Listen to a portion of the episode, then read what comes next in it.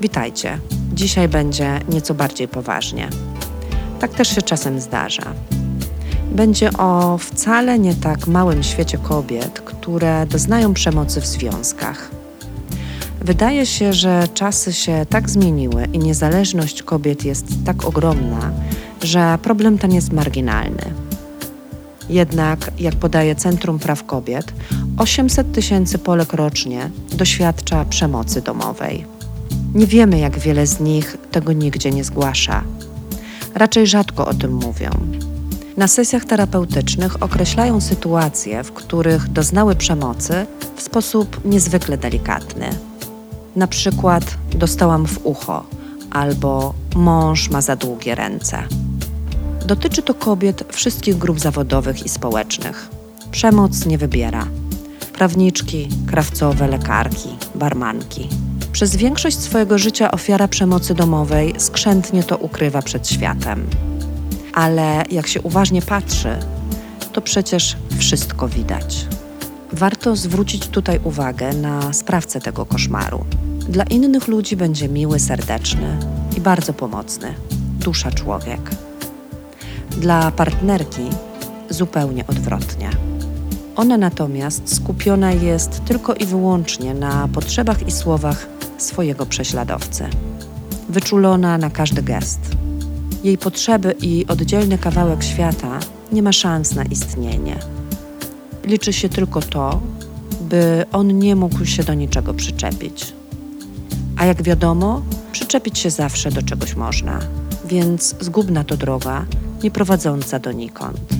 Ten pozornie miły i życzliwy dla sąsiadów człowiek zrobi wszystko, by zamknąć swoją partnerkę w klatce. Przede wszystkim oddzieli od rodziny i przyjaciół. Bez wsparcia z zewnątrz i głosu z dystansu prościej będzie zaciskać pętle bólu emocjonalnego i fizycznego u wybranki swego serca. Najczęstsze zdania, którymi manipuluje i zastrasza swoją partnerkę, brzmią tak: Nie dasz sobie beze mnie rady, zniszczę cię, zabiorę ci dziecko. Bzdura wszechczasów, nie dasz sobie rady. Jak kobieta, która pracuje bez ustanku, zajmuje się dziećmi, cierpi psychicznie i fizycznie, może sobie nie dać rady w życiu. Bez bicia i poniżania, bez stresu, że jak wróci do domu, to wydarzy się nie wiadomo co. W każdym miejscu i sytuacji życiowej, bez rana żyje się lepiej. Nieprawdą jest, że znane zło jest lepsze niż coś kompletnie nieznanego, bo przecież istnieje też bardzo dużo dobra. Owszem, czasem może przyjdzie człowiekowi jeść chleb z keczupem, jak to określa moja znajoma, ale kto tego nie doświadczył? I i tak jest to niczym w porównaniu z okropnościami, których doznają kobiety, a których przytaczać tutaj nie będę. Nie daj się zwieść, że rozstanie, rozwód, powiedzenie o tym, że doznałam przemocy psychicznej lub i fizycznej to wstyd. Nie daj się zwieść słowom, że zabierze ci dziecko, że cię zniszczy. On właśnie teraz cię niszczy. Zwróć uwagę, że wykonywanie władzy rodzicielskiej po rozwodzie sądy powierzyły około 4% mężczyzn w Polsce. I wcale nie o to chodzi, że jestem przeciwko temu, by mężczyźni wychowywali dzieci. Jak najbardziej jestem za, ale nie tyrani. Popatrz też na to, jak on, ten konkretnie twój partner, chętnie się tymi dziećmi zajmuje. Czy w ogóle ma jakiś kontakt ze swoim dzieckiem? Jak leci gotować, myć, karmić, przewijać i odpowiadać na wszystkie zadawane pytania. Tata stulecia.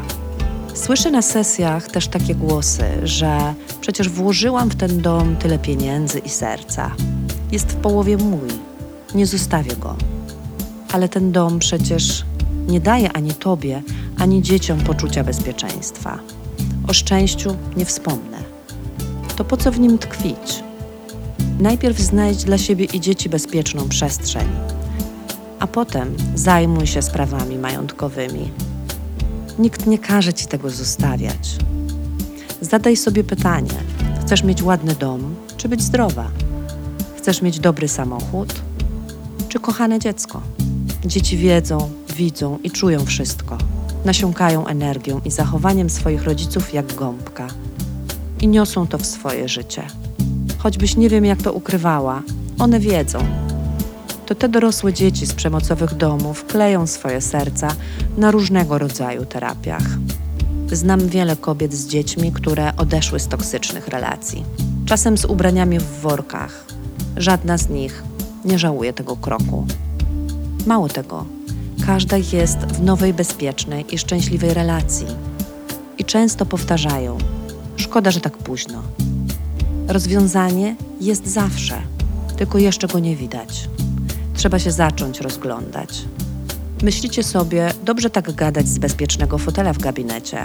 Nie, nie jestem mniszką buddyjską siedzącą w jaskini w Himalajach, którą zaopatrują w posiłki. Żyję na tej planecie i w tym kraju. I zdarzyło mi się wyjść z jedną torbą i nie wrócić. Choć niby nie było tak źle. I zdarzyło mi się mieszkać u dobrych ludzi w pokoiku z widokiem na dachy niby Paryża. Zdarzyło mi się też, że we własnym niewielkim mieszkaniu spałam na materacu, bo bardzo bliski mi człowiek wraz ze swoim dzieckiem w ciągu kilku chwil musiał się wyprowadzić i miejsce na trochę u mnie zagrzał. Ale zdarzyło mi się też, że nie zauważyłam wcale, że inny bliski mi człowiek przez wiele lat żył w napięciu, stresie, odizolowaniu i ogromnym nieszczęściu. Nie umiałam patrzeć, a człowiek nie był w stanie mówić. Zdanie, które bardzo często słyszę w sytuacjach rozstaniowych i u kobiet, i u mężczyzn, brzmi: Przecież nie wrócę do rodziców. Więc prośba i do mamy, i do taty. Naucz swoje dzieci tego, że dom jest zawsze ich domem, że lepiej wrócić do rodziców niż umierać z szarości i bólu fizycznego albo emocjonalnego, że może będzie ciasno, ale bezpiecznie. Naucz ich też, że koniec związku to rozpoczęcie nowego życia, że zakończenie koszmaru to zwycięstwo, a nie klęska, że nigdy nie jest za późno, że związek to nie walka, że związek to nie trud. Życie może być czasem ciężkie, ale nie związek. Dawaj wsparcie, drogi rodzicu. Nie tylko o nim opowiadaj. Nawet gdy tobie go brakowało, to wyciągnij wnioski, złam schemat i uzdrawiaj swoją rodzinę. Naucz syna, że serce jest do miłości, a dłonie do delikatności. I w końcu naucz też dobrej, ciepłej, uważnej miłości do siebie samej, samego. I oczywiście też szacunku do siebie, bo przecież Twoje dziecko to kawałek Ciebie. Na ten moment nie mam nic więcej do powiedzenia, oprócz tego, że ludzie są do kochania, a nie do obijania. Ciałko.